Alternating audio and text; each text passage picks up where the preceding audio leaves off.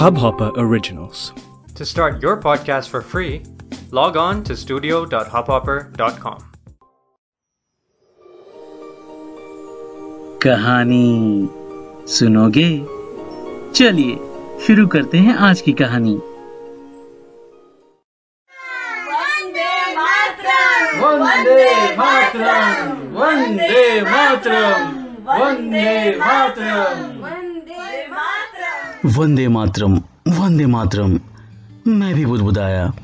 पड़ोस के मोहल्ले के स्कूली बच्चे नारा लगाते हुए मेरे सामने से चले जा रहे थे। आज़ादी का खुमार बच्चे बच्चे की ज़ुबान पे था। मैं चुपचाप सड़क के कोने में खड़ा उन्हें देखता रहा। सुना है जल्दी आज़ादी मिलने वाली है। गांधी बाबा और नेहरू चाचा के भाषण जगह जगह गूंज रहे थे। तभी सामने से अंग्रेज़ अफसर की गाड़ी निकली। बस, यही बात मुझे इनकी बेहद पसंद है। इनकी चमचमाती मोटर कारें। आहा, और इनका पहनावा? सर पे टोपी, चकाचक जूते, हाथों में छड़ी और मेमो की रेशमी फ्रॉकें। वाह वाह वाह। कहाँ हमारे यहाँ के लोग मोटे मोटे कपड़ों में लिपटे रहते हैं। दोबारा अपनी फटी निकर की जेब टटोली और वापस घर की ओर मुड़ा। पूरा बाज़ार जैसे आज़ादी मिलने की तैयारी कर रहा था। जगह जगह लोग गुट बनाए खुशफुसा रहे थे। अब उस आठ साल की उम्र में क्या पता आज़ादी किस चिड़िया का नाम है। कूदता फानता घर के नुक्कड़ पे पहुँचा। मुझे ना मेरी गली बेहद पसंद है। एक दुकान पे जलेबी तो दूसरी पे बालूशाही पतंग और चरखे वाली दुकान की तो बात ही मत पूछो। कभी धूप सेकनी हो तो मस्जिद के कोने वाले मुंडेर पे चले जाओ। लड्डू खाना हो तो गणपति के मंदिर चले जाओ। नान खटाई की छोटी सी दुकान, कुलचे और चाट वाली बड़ी सी दुकान। और भी बहुत कुछ हाँ। मगर मैंने आप सबों को उतना ही बताया जितने की मुझे ज़रूरत है। तभी देखा तो बशीर चाचा और मेरे पिताजी कुछ घबराते और बड़बड़ाते चले आ रहे थे।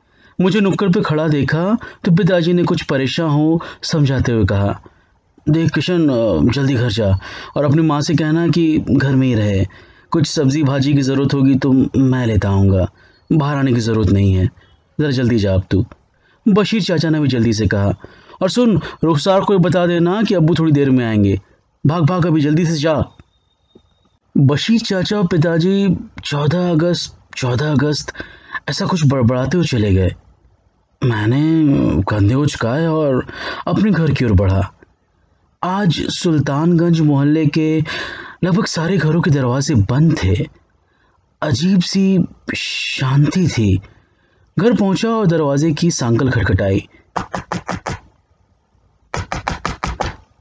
माँ की घबराई हुई आवाज़ आई। कौन है कौन है? मैंने कहा, माँ, मैं। अगले ही पल एक झटके से दरवाज़ा खुला और माँ ने मुझे भीतर खींच लिया। आँगन में देखा तो बशीर चाचा का पूरा परिवार वहाँ मौजूद था। रुखसार वहीं अपनी गुड़िया के साथ खेल रही थी। मैं चुपचाप उसके बाजू में जाके बैठ गया। माँ और चाची वापस कुछ खुशफुसाती बातें करने लगी। मैंने रुखसार क्यों देखते हुए पूछा, रुखी, सब इतने परेशान क्यों हैं? बाहर पिताजी और तुम्हारे अब्बू और यहाँ माँ और चाची। रुखसार गुड़िया के बालों की चोटी बांधते हुए कहने लगी, पता नहीं, मगर अब्बू कह रहे थे कि आज हमें कुछ आज़ादी, वो आज़ादी मिल जाएगी। मगर हमें यहाँ से कहीं दूर अपनी जगह जाना होगा। अपनी जगह? मगर यही तो है तुम्हारी अपनी जगह, मैंने सर खुजाते हुए कहा। मुझे क्या पता? रुखसार ने अपनी भवे उचकाई फिजा में न जाने कैसी मनहूसियत बिखरी हुई थी। मेरा मन घबराने लगा था। मैं दौड़ के माँ के पास पहुँच गया। माँ अभी भी चाची से बातें कर रही थी।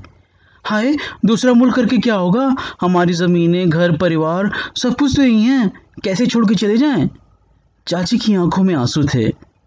और आज रात तो अनवर भी आ रहा है लाहौर से। पता नहीं कौन सा वक्त था जब उसे उसकी चाची के पास भेजा था।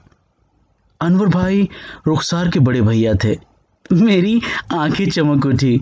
अनवर भाई ने वादा किया था इस बार, लाहौर से वो मेरे लिए बोलने वाला विलायती गुड्डा लेके आएँगे, मेरे जन्मदिन का तोहफा। अरे हाँ याद आया, कल पंद्रह अगस्त को तो मेरा बर्थडे है, जन्मदिन। मज़ा आ गया। इतनी देर बाद मेरे चेहरे पे मुस्कुराहट आई थी। शाम हो चली थी, मगर आज कोई भी खेलने नहीं आया। मैं तो अनवर भाई का इंतज़ार कर रहा था। थोड़ी देर बाद रात के दस बज गए और उनका कोई अता पता न था। मैंने रुखसार से कई बार पूछा, मगर कोई खबर नहीं थी। पिताजी तभी घर के बाहर आए। माँ ने जल्दी दरवाज़ा खोला। पिताजी के चेहरे पर हवाई उड़ी हुई थी। उन्होंने लपक के दरवाज़ा बंद किया। माँ को कहने लगे, आज रात ही नया मुल्क बनेगा। आज रात ही इन नेताओं को किसी की फ़िक्र नहीं है। इनके गद्दी पाने का लालच और अंग्रेज़ों की चालबाजी इस देश को तोड़ देगी। पिताजी की साँसें फूलने लगी। वो बोले चले जा रहे थे। आज फैसले लेने के वक्त उपवास और अनशन करके क्या होगा? उन लोगों ने अपने स्वार्थ के आगे देशभक्तों की और उनकी कुर्बानियों को भी परवाह नहीं की। उनके विचारों को राजनीति की गंदगी से कुचल डाला है। नया मुल्क बन के रहेगा, लाजो। नया मुल्क बन के रहेगा। शायद शायद अगले कुछ मिनटों में ही।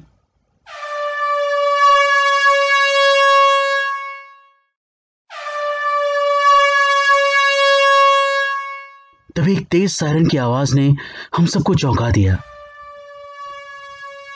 मोहल्ले की कुछ घरों से अचानक जिंदाबाद जिंदाबाद के नारे आने लगे। शायद देश बट चुका था।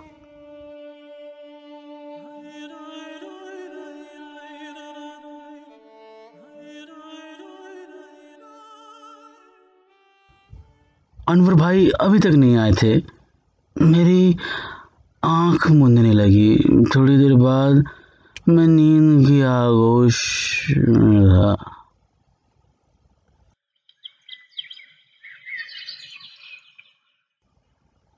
अगली सुबह मेरी नींद टूटी। सब कुछ लगभग वैसा ही था। नहीं, शायद सब कुछ वैसा नहीं था। आज आँगन में बशीर चाचा और पिताजी की बैठक नहीं थी। माँ और चाची एक साथ नाश्ता नहीं बना रहे थे। करीब आधे घंटे बाद मैं नहा धो के छज्जे से रुखसार को आवाज़ लगाने लगा। रुकी! रुकी! रुकी! बशीर चाचा बाहर आए। क्या हुआ किशन? क्यों चीख रहा है? मैंने सहमते हुए पूछा वो वो अन, अनवर अनवर भाई अनवर भाई आ गए क्या? बशीर चाचा कुछ देर मेरी ओर देखते रहे और फिर बिना कुछ कहे अपने घर में वापस चले गए। रुखसार बाहर नहीं आई। मैं अपनी गली में निकला। सोचा कंचे खेल लूँ। कुछ आवारा कुत्तों के अलावा गली पूरी सुनसान पड़ी थी। क्या हो गया है सबको? मैं सोच रहा था। गली की छोर से तभी अचानक एक प्रभात फेरी निकली। मगर ये प्रभात फेरी पहले जैसी नहीं थी।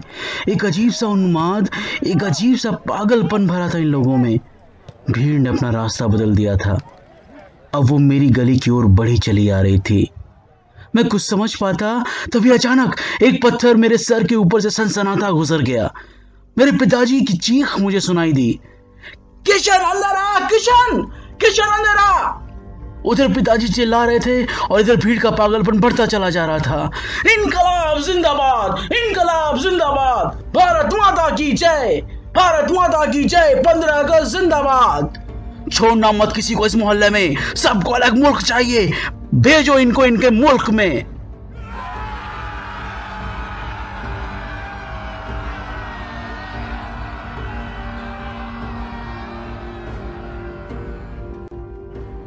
मेरे मेरे हाथ पाँव जड़ से हो गए थे। एक झन्नाटेदार पत्थर अचानक मेरे सर पे लगा। उस उन्मादी भीड़ के पागल ने मुझे मेरे सर के बालों से पकड़ के झकझोर दिया। मुझसे पूछने लगा बता तेरी जात क्या है? साथ ये क्या होती है? मेरी मेरी साँसें मेरी साँसें अटक रही थी। तभी किसी की जानी पहचानी आवाज़ कानों में पड़ी। इसे छोड़ दो भाई। मैं मैं मैं, मैं मेरा नाम अहमद है। अहमद भैया अहमद भैया आ गए थे। मेरी मुंती आँखों ने उनके हाथों में पकड़ा, ठीक मेरे जैसा दिखने वाला एक गुड्डा देखा और सुनाई थी एक चीख। काफ़ी देर बाद मेरी आँखें खुली। मेरे पास पिताजी खड़े थे और मेरी माँ की गोद में मेरा सर था। घर के बाहर से लगातार रोने और चिल्लाने की आवाज़ें आ रही थी। पिताजी ने एक बार मेरी तरफ़ देखा और फिर प्यार से मेरे सर पे हाथ फेर के बाहर चले गए। मुझे अचानक कुछ याद आया। मेरा मेरा गुड्डा मेरा गुड्डा, मेरा अहमद भाई, कहाँ मेरा गुड्डा? मैंने माँ से पूछा। माँ ने अपने आंचल से अपनी आँखों के कोने को पोछने लगी। मैं बाहर की ओर चला। माँ ने इस बार मुझे रोकने की कोशिश नहीं की। मैं घर के आँगन को पार कर घर के दरवाजे तक आया। मेरी आँखें फटी रह गईं। पूरा मोहल्ला धू धू करके जल रहा था। एक भी घर ऐसा नहीं था जो आग के हवाले न था। नहीं, पूरा मोहल्ला नहीं। बस गली के दूसरी तरफ़ का मोहल्ला। शायद उन लोगों का घर। उन लोगों का जिन्हें भीड़ ने पसंद नहीं किया था। वहीं एक कोने में मुझे अधजला गुड्डा नज़र आया और एक जानी पहचानी टोपी मेरी मेरी चीख निकल गई। अहमद भाई!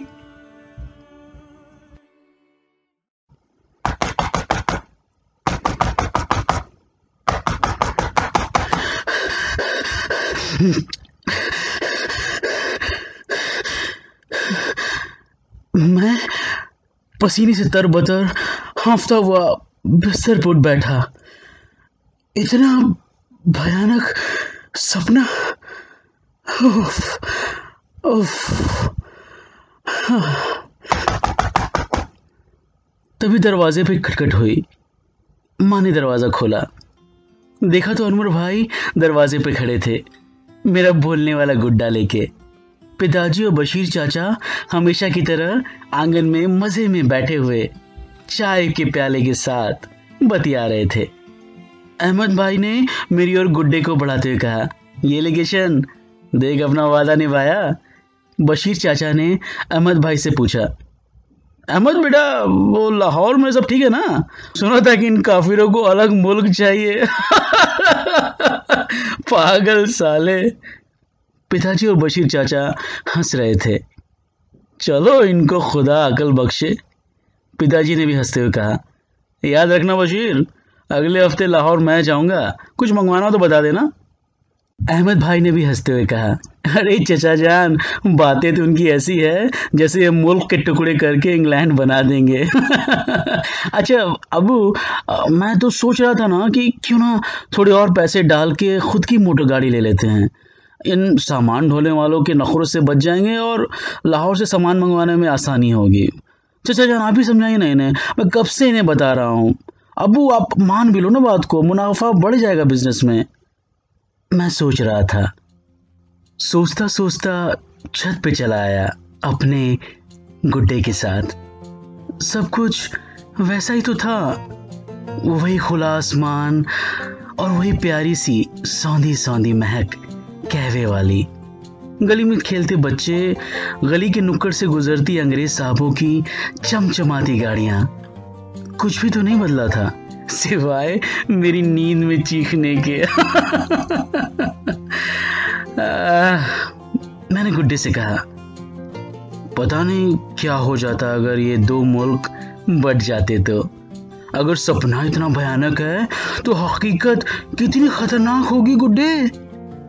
मगर फिर मैंने सोचा एक पल को मान लो कि दूसरा मुल्क बन जाता तो उस दूसरे मुल्क का नाम क्या होता?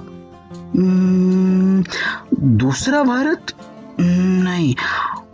अच्छा हो सकता है ये हिंदुस्तान तो शायद वो बनता पाकिस्तान।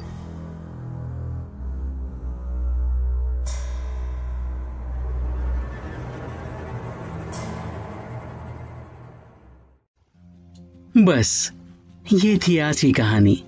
जल्दी मिलेंगे अगली कहानी के साथ। आपके फुर्सत के पलों में।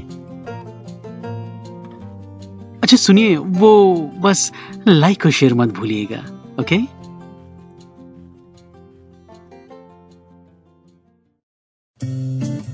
इस हब हॉपर ओरिजिनल को सुनने के लिए आपका शुक्रिया।